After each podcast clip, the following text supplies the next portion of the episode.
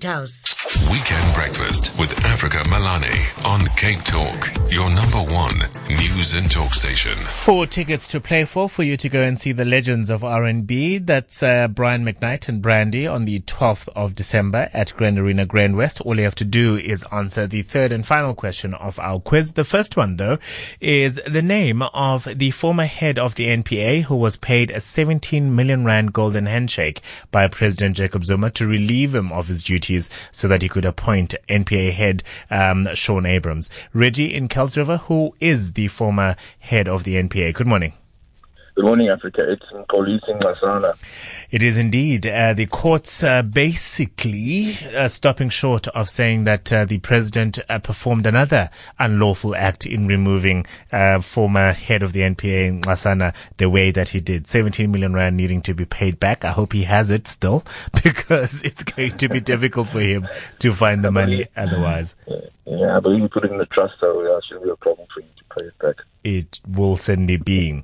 The second question, Reggie, you've got only two more to go. Um, we spoke earlier to Professor Ron Clarke, who, along with colleagues, found a uh, piece of history, shall we call it, that proves ancestry in uh, of humanity. Uh, it's only 3.67 million years old, meaning that it is not quite the oldest that has been found of on the African continent, but it is a a obviously the remains of a woman who they say is elderly who had um, uh, fallen to her death, one assumes, and it taken it taken Ron Clarke and his team 20 years of painstaking and skilled work to excavate and prepare the skeleton. What have they named the skeleton? Oh. Um, just about 10 minutes ago. I know it was called. I know it, it, said in. I'm South Africa. I yeah, I did listen to when you spoke to John Nathan. Um, when I was listening Thursday Friday, but the name eludes me. I know there's a there's a name to it, but I completely forgot the name. Um, but yeah, sorry. Aww. Yeah. Reggie, thank you very much though for playing. I've got two more questions to go. What is the name of the skeleton? What have they named this skeleton uh, that um, uh, shows really a, an important piece of history? Uh, it took 20 years of uh, painstaking work uh, of uh, excavating, of cleaning, of reconstructing and casting the oldest virtually complete human ancestor in South Africa she was unveiled this past Wednesday, and uh, she is sitting uh, at the University of Witwatersrand's Evolutionary Studies Institute at the moment. Uh, what is her name? What has she? What has she been named? Leon in Steenberg. Good morning. Uh, Littlefoot. L- Littlefoot is the name of the uh, species. Very, very important. Um, I, sh- I, should say, by the way, that Ron Clarke began her began his paleoanthropology career in Kenya in 1963, and um, yeah, and as he said in an interview earlier, this is by far the most complete skeleton of a human ancestor older than one and a half million years ever found. It's also the oldest fossil hominid um, in southern Africa, dating back 3.67 million years. Um, and they could say that it was a female uh, because of her teeth. She was an elderly woman when she fell to her death. Uh, the gathering, um, or rather took the gathering along on this journey for how he made and this extraordinary finding. Uh, truly, truly is well, done to him and the team who have been patient for the last 20 years.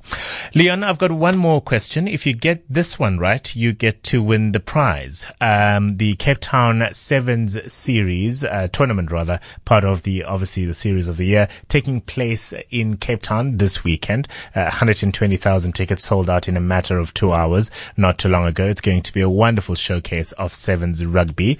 Who are the current defending champions of the Cape Town leg of the World Seven Series? Oh, sorry, I don't know that. Ah, Leon. Okay. All right. So the final question, if you want to get yourself uh, those four tickets to go and see the legends of R&B, that's uh, Brandy and Brian McKnight next week, the 12th of December at the Grand Arena Grand West. All you have to do is answer the final question. It's simple. 120,000 people will be enjoying and really re- reveling in some of the best sevens rugby we have to showcase. Uh, who are the current defending champions of the Cape Town leg? The Cape Town leg of the series. Mani is in Bellville. Hello, Mani. Hello, uh, it's uh, uh, England.